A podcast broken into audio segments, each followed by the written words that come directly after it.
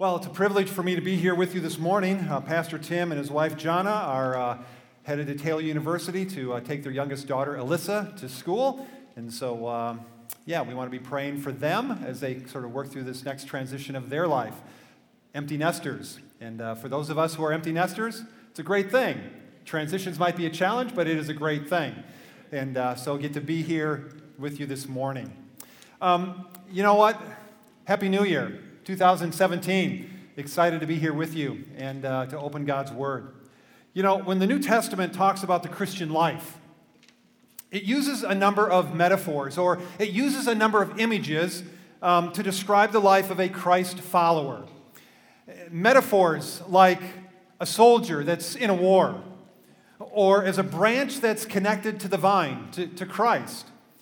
Um, or we are to be salt and light, metaphors, images, or we're described as a prisoner of, of Christ, or as sheep who are following the shepherd, um, or to be wise as serpents and harmless as doves, or as living stones. All of these images, all of these metaphors are, are designed to describe for us what it means to be a follower of Jesus Christ, to understand what it means to be his disciple.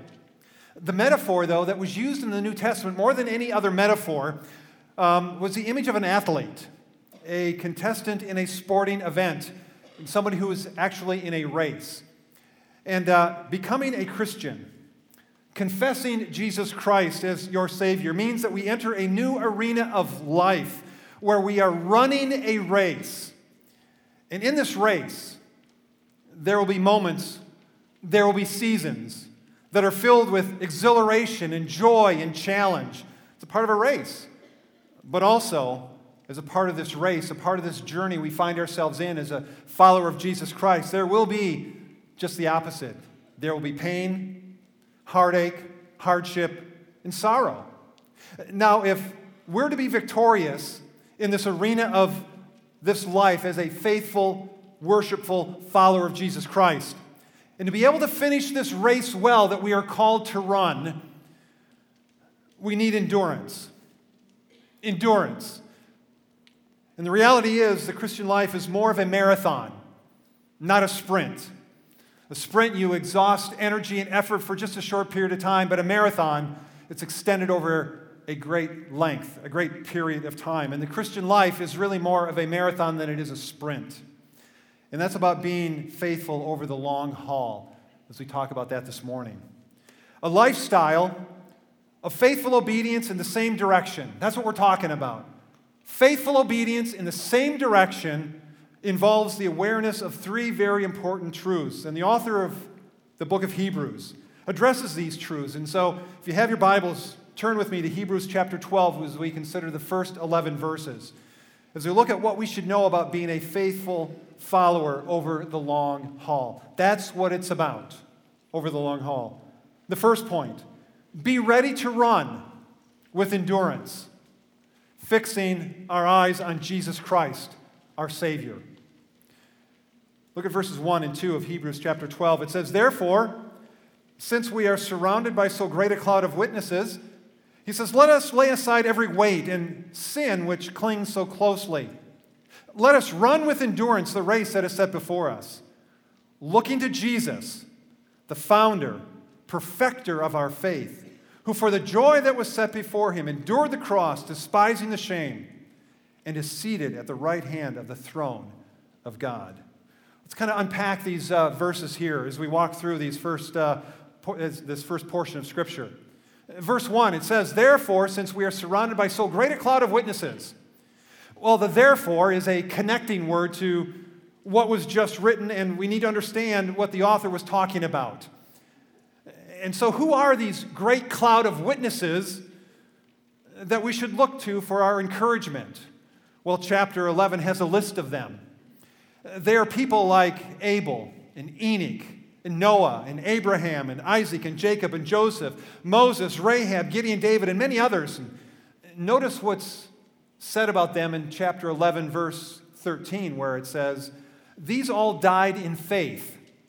All of these saints that the author is referring to, all died in faith, not having received the things that were promised, but but having seen them and greeted them from afar, from a distance, having acknowledged that they were strangers and exiles on this earth. These faithful Old Testament saints, they endured to the end, past the end, to the point where God called them home. And it was only at that point in time that they experienced and realized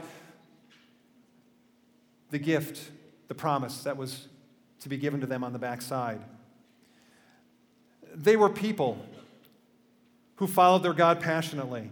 These were people who were living by faith, always trusting, always believing, and not giving up. Their lives were characterized by incredible endurance, even during the periods of great hardship and difficulty. You know, quitters aren't much of an inspiration to anyone except to whom? Quitters. Yeah. It's those who are faithful over the long haul that become an inspiration and encouragement to the rest of us. Those who give up soon really aren't much of an inspiration or an encouragement to any of us. But people who stay with a commitment, even though the going gets tough, are a source of great inspiration to us all.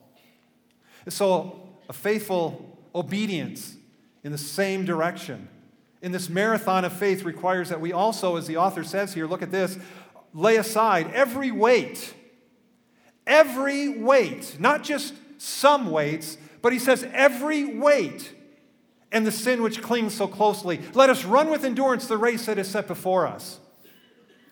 Well, the idea here is that in a race, you get rid of things. Every weight, he says. Not just some weights, but every weight that will slow you down or keep you from competing well. Never does an athlete wear their warm up clothes in the race. They strip down to the bare essentials. And so you lay aside every weight. The author here is not referring to sinful things when he talks about these weights, because he mentions sinful things next. But, but here he is saying there are some things that are not necessarily sinful or bad in themselves, but they can become a hindrance, a weight to your progress as a Christ follower. You see, if there's something out there that has captured your heart, that has captured your attention, that is keeping you from progressing well in your relationship with Jesus Christ, and it has become more of a focus for you than Christ and his priorities, and it steals your passionate worship of him. It's become a weight that'll slow you down and keep you from running well. What are those things? What are those weights that are keeping you from progressing in your, in your walk, in your relationship with Jesus Christ? Things that aren't sinful, but things that just may not be of great benefit to you. Could they be things like the television? the internet, shopping, Facebook, exercise, food, relationships, your kids. I mean, what is the weight in your life as you stop and to think about as you sit here this morning that it's just, it's not sinful in and of itself, but it's just not allowing you to progress well in your faith, in your relationship with Christ? What is that weight that is keeping you from becoming more patient, more loving, more compassionate, more giving, more faithful, more loving? What is it that's keeping you from that? And only you can answer that question. But the author here is saying, get rid of it because it's going to slow you down. It's going to keep you from progressing well and enduring. And then we're told to lay aside not every weight, but then he says, and the sin which clings so closely. It's, it's kind of the image that, you know, it's a, it's a dog that's just kind of nipping at your heels. It just won't leave you alone. That's what sin is like. It's just always going to be there, kind of like on our doorstep, ready to just pounce on us. And the author is saying, also get rid of that sin, that known sin that's keeping you from moving forward, that's, that's impeded your progress and as you walk with Jesus Christ. Get rid of it, confess it, deal with it. The author doesn't identify any specific sin because all sin is a hindrance to our journey of faith. But these would be the obvious things that are contrary to the word and the will of God. And so, what sin is it in your life this morning, this moment, that is keeping you from walking and running well with Jesus Christ? If you're not sure, a good prayer might be what the psalmist prayed in Psalm 139, where he said, Search me, O God Search me, O God, and know my heart. Test me, he says, and see if there is any offensive way in me. And as you pray that prayer, as God brings to mind those things that are contrary to his word and his will, confess, forsake, and move forward.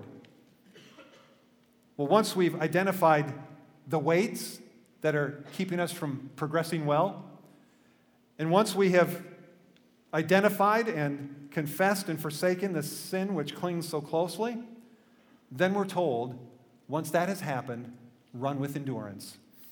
Let us run with endurance, the author says. And this is the ability to keep on doing the things that you've committed yourself doing when you feel like it and when you don't feel like it. You see, nothing is more essential for our walk with Jesus Christ than endurance. Faith in Jesus Christ gets you started. Faithful perseverance keeps you going. You know, it's easy to, to pray a prayer. It's easy to raise your hand. It's easy to walk an aisle. It's easy to confess faith in Jesus. But to keep following Christ when the pressure is on and the challenges come, that takes staying power.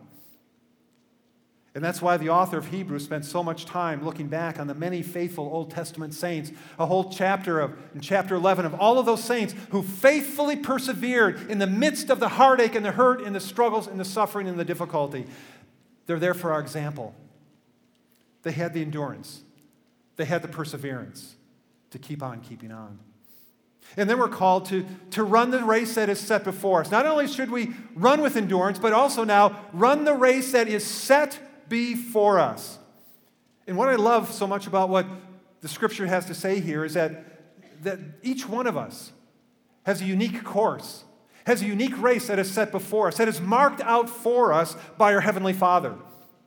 You see, I'm not supposed to run the race that you're supposed to run, nor are you supposed to run the race that God has set before me to run. We're not competing against each other here. God's got a unique race, a unique course that each one of us is supposed to run, which each one of us is supposed to follow. And in this race, each of us is going to have our own obstacles. We're going to have our own challenges. We're going to have our own capabilities. We're not competing against each other in this race. Let me say that again. We are not competing against each other in this race as we follow Jesus Christ. And it's amazing how so absurd it can come, sometimes become when we hear of somebody who has just read the Bible in a year, or they have their devotions or their quiet time five times a, you know, in a week. And we sort of hear that and we see that, and then we all of a sudden think to ourselves, boy, you know what? I need to do what they have done. I need to do it in such a way that this will make me feel better because I've exceeded and I've surpassed what they have done themselves. That's not what we're called to do. Each one of us has a unique course that is marked out for us that has its challenges, that has its opportunities. You see, we are not competing against each other, nor are we trying to be first in this race, but faithful. Not first, but faithful. That's what it's about. Not first, but faithful to the end. That's what we're called to. And in this race, it requires, notice verse 2 that we look to Jesus. Or the NIV says, fixing our eyes on Jesus. This is how we can endure. This is how we can persevere and stay faithful over the long haul. This is what it's about. Jesus Christ is our focus. You see, when we have our eyes fixed on something, everything else should become secondary. In a race, the runner has their eye focused on the finish line, not on the crowd, not on how well they may be dressed, not on the steps that they're taking, not on the, those who are competing against them, but they have their eyes focused on the finish line. That's what we're called to do. That's how we're called to live. And our focus needs to be on the person of Jesus Christ and nothing else. All too often, our eyes are focused only on the here and now, not on the, and not on the future, not on eternity, not on Christ. I remember singing a hymn when I grew up in church. Maybe familiar with it. It's the words of that hymn are Turn your eyes upon Jesus. Look full in his wonderful face. Anybody familiar with that? A lot of hands and head shaking. and the things of this earth will grow strangely dim in the light of his glory and grace. You see, friends, faithful obedience over the long haul is what we're called to. It's what God wants for us. And the reason that we have our eyes focused on Jesus, and this is so important, the reason we have our eyes focused on Jesus Christ and we are looking to him is because he is both our example to follow, but he is also our enabler. Our example and our enabler. Jesus is the founder, the text says, or the author, the perfecter of our faith. This is a big deal. Trusting in Him as our Savior releases His power through the Holy Spirit in our lives to live empowered by Him. Galatians chapter 2, verse 20 says, It is no longer I who live, but what? But Christ who lives in me. And the life I now live in the flesh, I live by faith in the Son of God, who loved me and gave himself for me. The life that I live is Christ in me, Christ in you. When our focus is upon Christ as our example and our enabler, we can be faithful over the long haul. Making sure that we're not distracted by the weight, by the sin that so easily entangles, that's going to trip us up and keep us from finishing the race that God's called each one of us to. Verse 2 continues to talk about this race, talks about Jesus. It says, Who, for the joy that was set before him, he endured the cross despising the shame, and is seated at the right hand of the throne of God. As I was reading through this and studying this, I'm thinking to myself, joy that was set before him? What's that about? Joy set before him as he knew what was to come.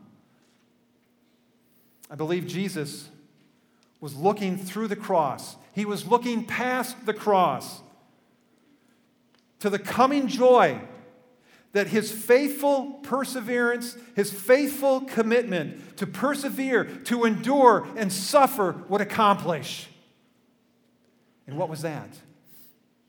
Death conquered, salvation obtained, redemption, sins forgiven, the Holy Spirit sent, promises realized, Father's will completed, and now seated at the Father's right hand, his place of victory.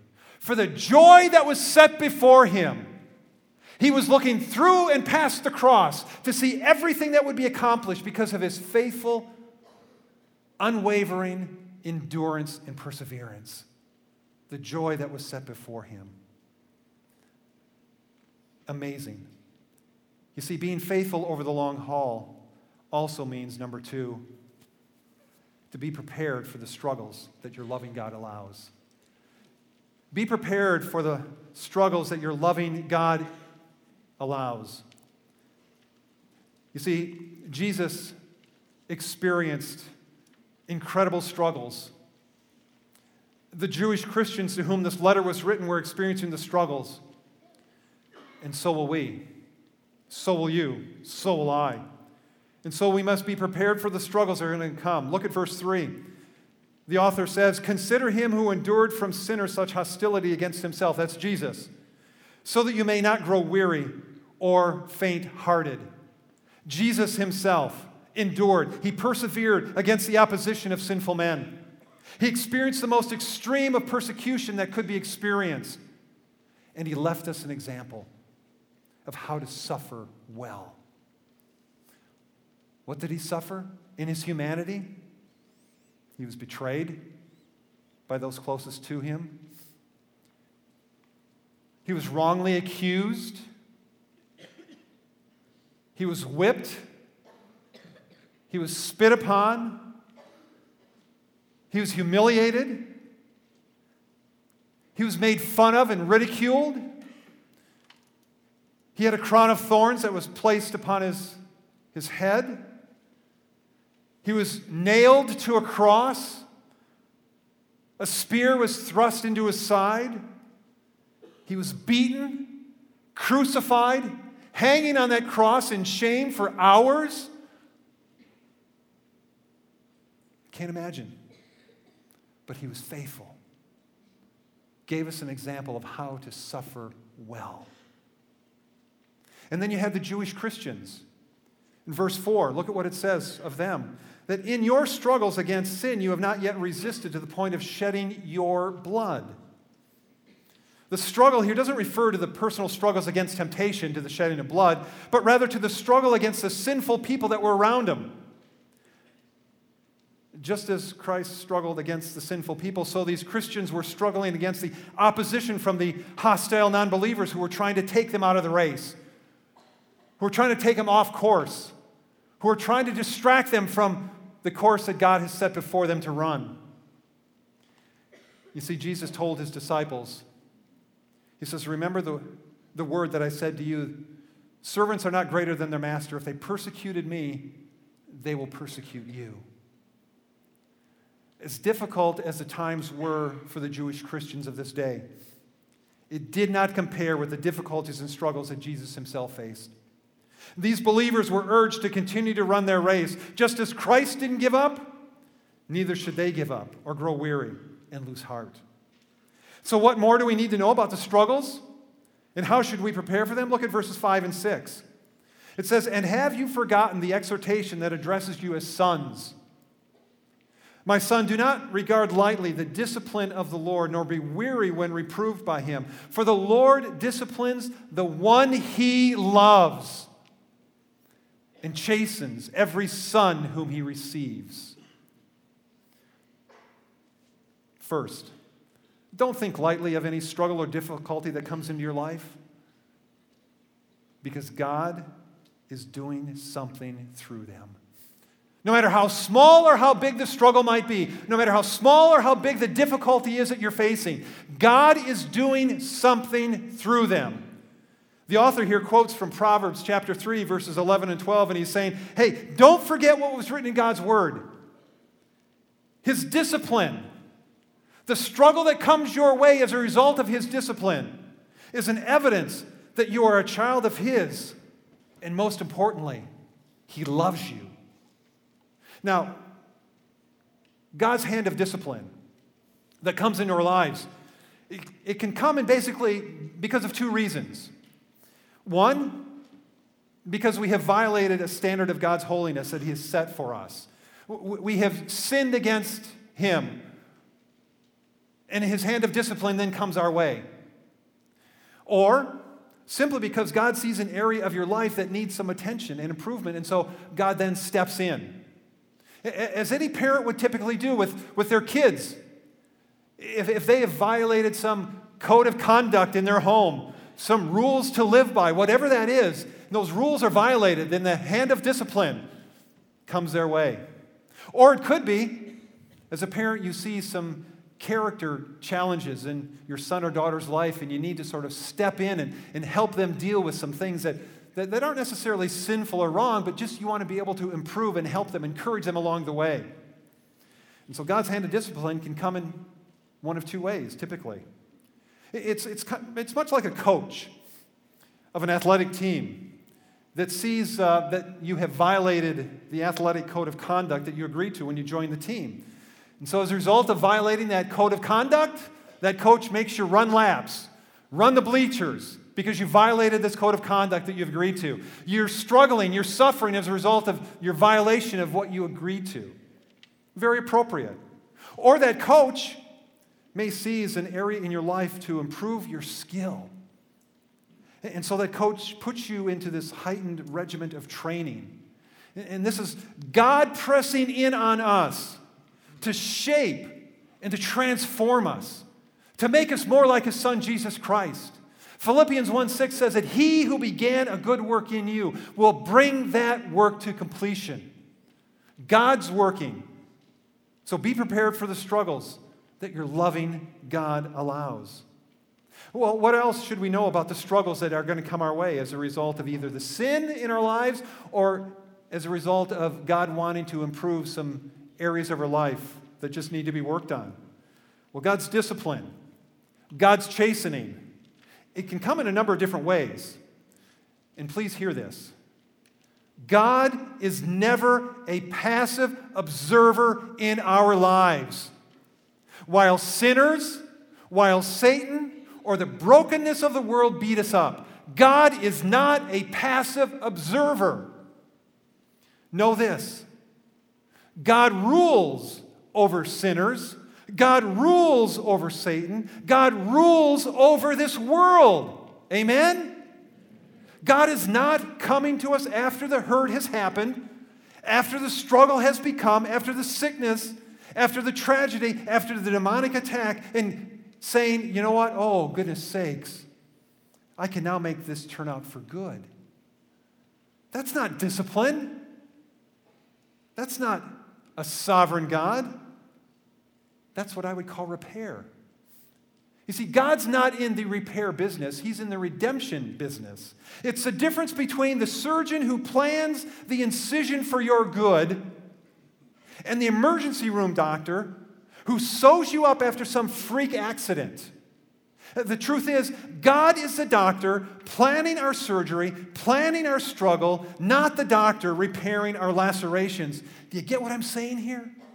And I say that because of what the text has to say that we have a sovereign God of the universe. God reigns sovereignly over the circumstances of our lives, over the circumstances of your life, over the circumstances of my life. He reigns sovereignly over that. He reigns sovereignly over the health of our bodies. He reigns sovereignly over the hostility that may come our way from our adversaries and over the calamities of the world. If God is not sovereign over all of this, then God is not sovereign at all. The book of Job is a perfect example of the sovereignty of God and the struggles that Job went through. We're given the opportunity, the privilege to have the curtains of heaven drawn back just a little bit to see how God works. As, as God was watching over Job, as Satan and his demonic forces come to God and say, Look at this servant of yours. The only reason he loves you is because you have blessed him, you've given him so much. And God says, Fine, I will prove you wrong. And so he gives Satan the opportunity to take away much of his livelihood and his children.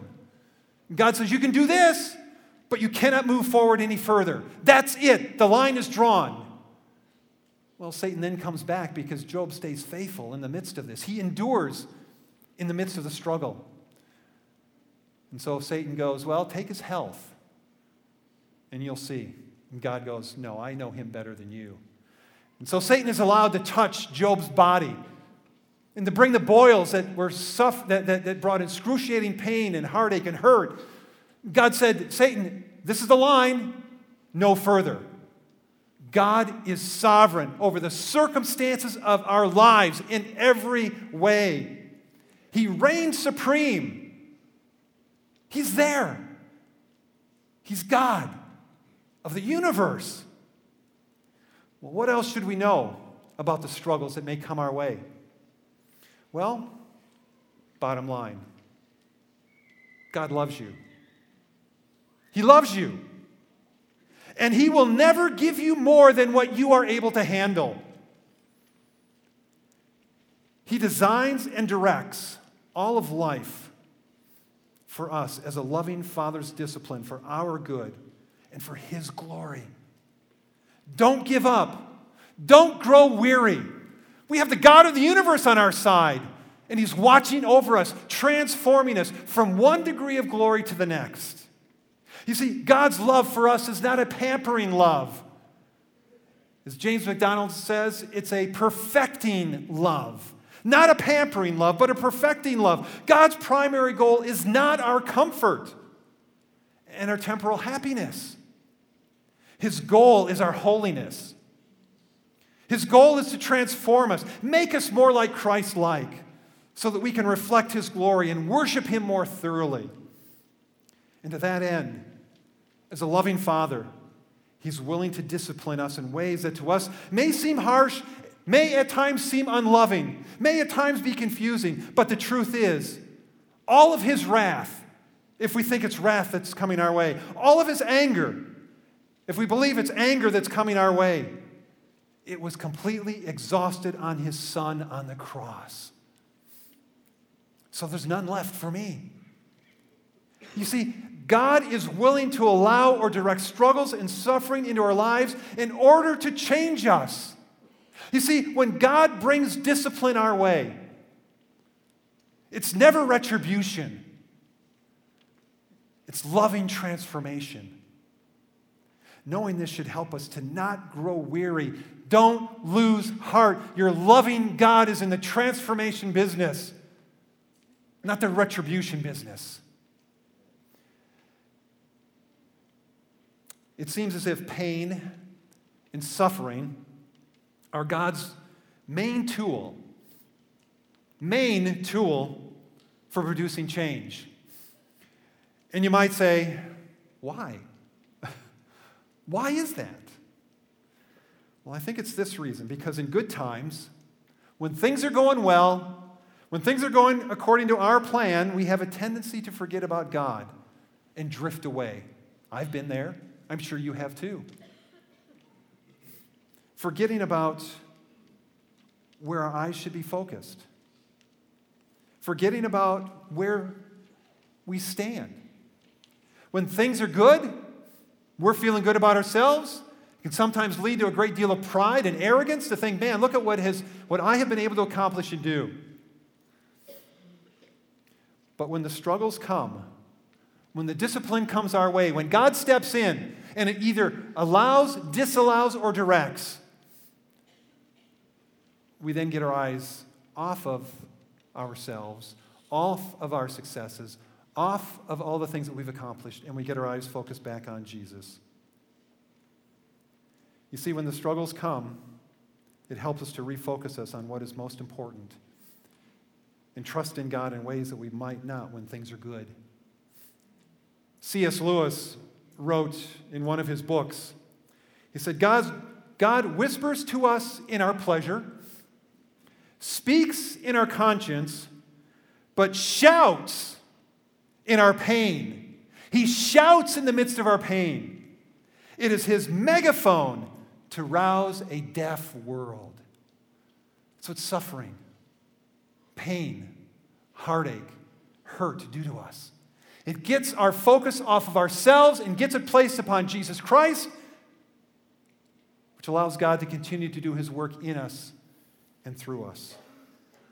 Being faithful over the long haul. Be ready to run with endurance, fixing our eyes on Jesus Christ, our Savior. Be prepared for the struggles that your loving God allows. And third, be mindful. Be mindful of God's purpose in allowing the suffering. And what does that do? Well, first of all, it assures us of sonship, that we are a child of His. Look at verses 7 and 8. It says there, It is for discipline that you have to endure. God is treating you as sons. For what son is there whom his father does not discipline? If you are left without discipline, in which all have participated, then you are illegitimate children and not sons. When God's hand of discipline comes our way, into our lives, into your life, know that you are not being treated as a slave or an enemy, but you're actually being treated as a child loved by your Heavenly Father. If you were not a child of His, you might not be experiencing as much suffering or difficulty. That's what the psalmist in Psalm 73 struggled with. Asaph was the man who wrote Psalm 73. He struggled with this reality that it seemed like those who were worshiping and serving God were going through much more difficult times than those who weren't worshiping God as he looked at those who were not following God, he, he, seemed to see that there was just this, this inconsistency that those who were not following after God seemed to be healthier and, and, and more well off to do, but it was those who were following after God, who are serving God, who are worshiping God, we're having more struggles. So don't be alarmed by what may be a, a, a, appear the inconsistency of, of those who don't know Jesus Christ and how their life may appear to be better than those who do know Jesus Christ because you know what? God's hand of discipline is there as a loving father to transform and to change us and to make us more worshipful of Him. And so, being mindful of God's purpose in allowing suffering, it assures us that we are His sons, His daughters when discipline comes our way. So, don't reject it. Don't see it as a description that you're an enemy of His, you're a child of His. The suffering also deepens and enhances life, and it continues for our benefit. Look at verses 9 and 10. We read there, besides this, besides this, we have had earthly fathers who disciplined us and we respected them. Shall we not much more be subject to the Father of spirits and live? For they disciplined us for a short time as it seemed best to them. But he disciplines us for our good that we may share his holiness. You see, if we can accept our earthly father's discipline as an act of love, which at times as kids growing up, we may not have been able to, to comprehend or, or get our arms wrapped around that when mom or dad had to discipline us, and we would think to ourselves, is this love? Well, it is. As a parent who's got kids, I'm sure you understand that. And we respected them for caring enough to challenge us when we're wrong, when we're in need of correction. And how much more should we accept the Heavenly Father's discipline when it comes our way? In whatever form it comes, knowing that God says, here's the line, nothing more. That's it. You see, our earthly fathers, we, we're fallible. We are fallible. You know, when it came, come to, when it came to disciplining our kids, um, sometimes inconsistent, sometimes unfair, sometimes even extreme.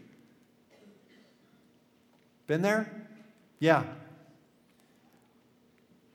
But the text says they disciplined us as it seemed best to them. And that discipline ended when we reached a certain age or learned a certain lesson. But God's discipline, God's training continues all of our life. It is always perfect, always appropriate, always timely, always, always, always done in love. And it's for our benefit in our transformation.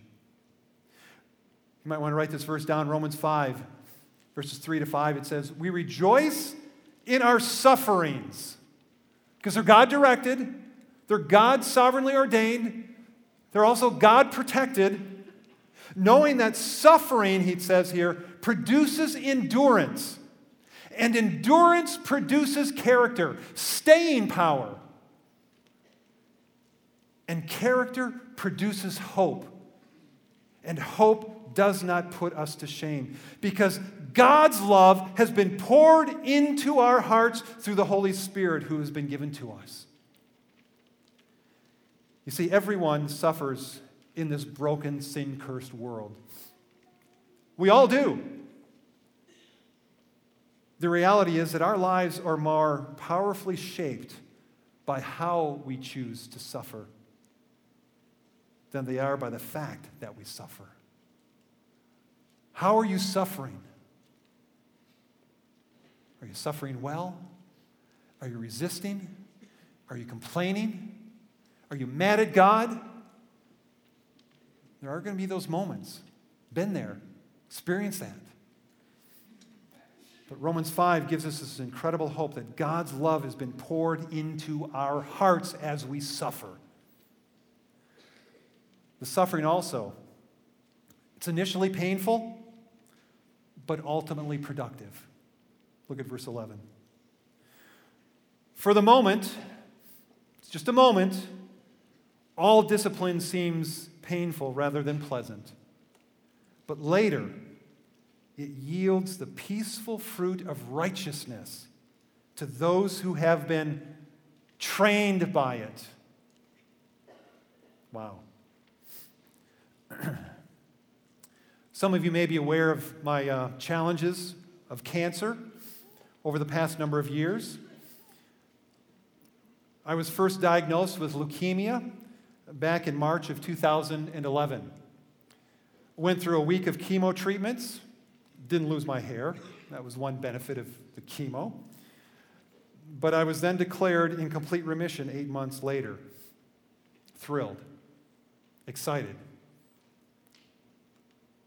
But then I was diagnosed with stage three non Hodgkin's lymphoma in December of 2012. Went through treatments and declared in remission four months later. Thrilled again. But then the non Hodgkin's lymphoma returned this last May of 2016. Not as thrilled.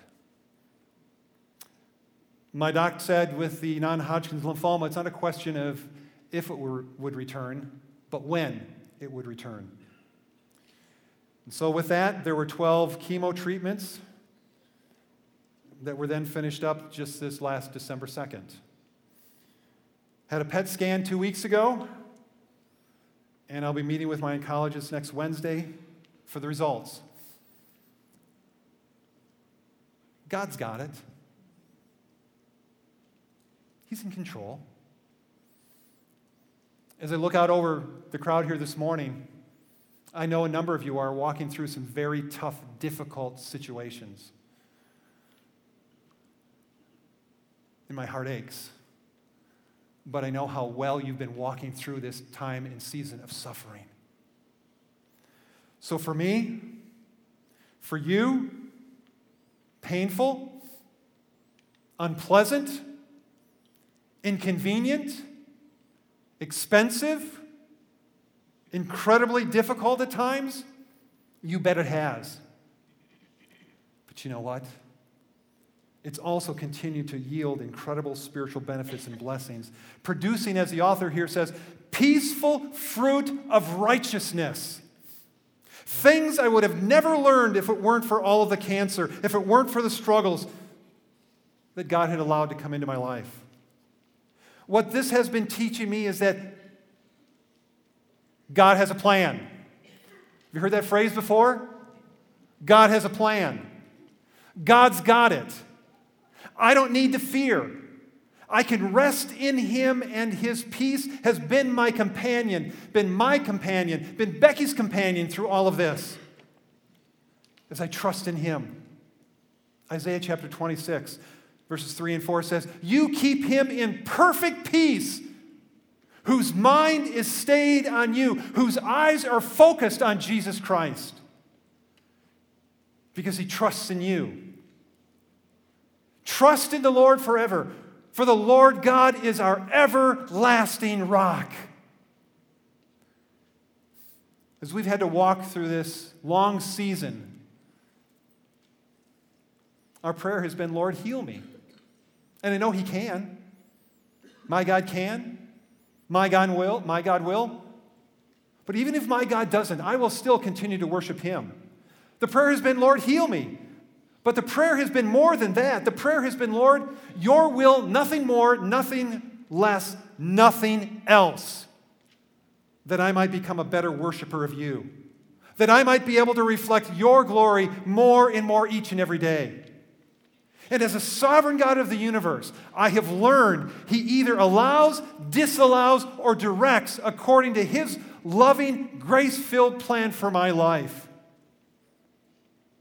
and for His glory. And I can rest in that, no matter what the outcome might be. And when you have the sovereign God of the universe by your side, His companionship and grace, is more than sufficient. More than sufficient. The 1992 Summer Olympics featured two tremendously heart wrenching moments. American sprinter Gail Devers, the clear leader in the 100 hurdle, hurdles, tripped over the last hurdle and went down hard on the track. While she agonizingly pulled herself to her knees, crawled the last five meters, finishing fifth, but finishing. An even more emotional event was the 400 meter semifinal race, in which British runner Derek Redmond tore a hamstring and went down on the track hard. And even though he knew he wouldn't qualify for the next race and that gold was out of the picture for him, Derek Redmond struggled to his feet, began to hobble, and then to hop to the finish line, determined to complete the race. His father, who was in the stands when he saw what happened, rushed down from the stands to come alongside to help his son. Derek refused to quit. And so, with his father, he leaned on his father's shoulder, and the two of them limped to the finish line together. They finished. Let's take a look at the video.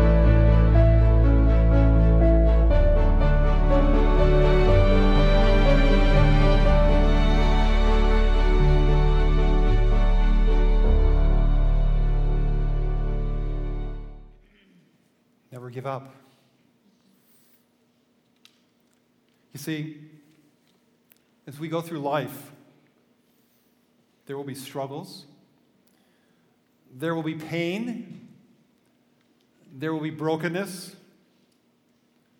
disappointments, tears, where we may want to stop and give up and not finish the race that's been marked out for us.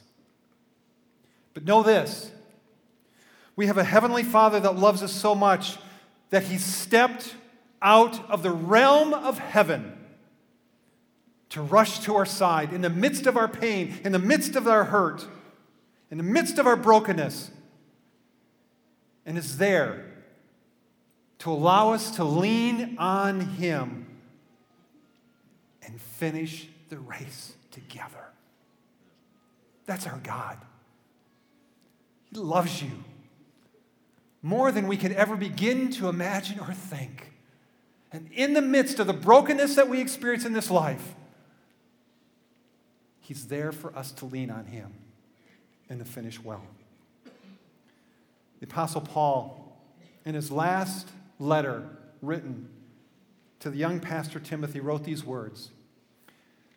In 2 Timothy 4, he says, I have finished the race. I have kept the faith.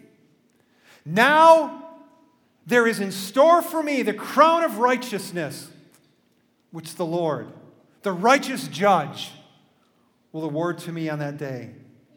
Not only to me, but also to all who have longed for his appearing and have finished the race. You see, friends, Here we stand on the beginning of 2017. None of us knows what this next year is going to have for us. But what we do know is that we have a sovereign God of the universe who's watching over, who's directing, and who is leading. And there's a, there's a race that's marked out for us.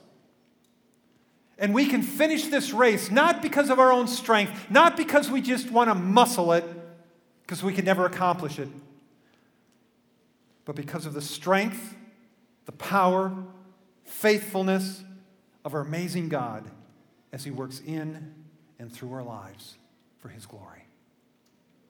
Let's pray.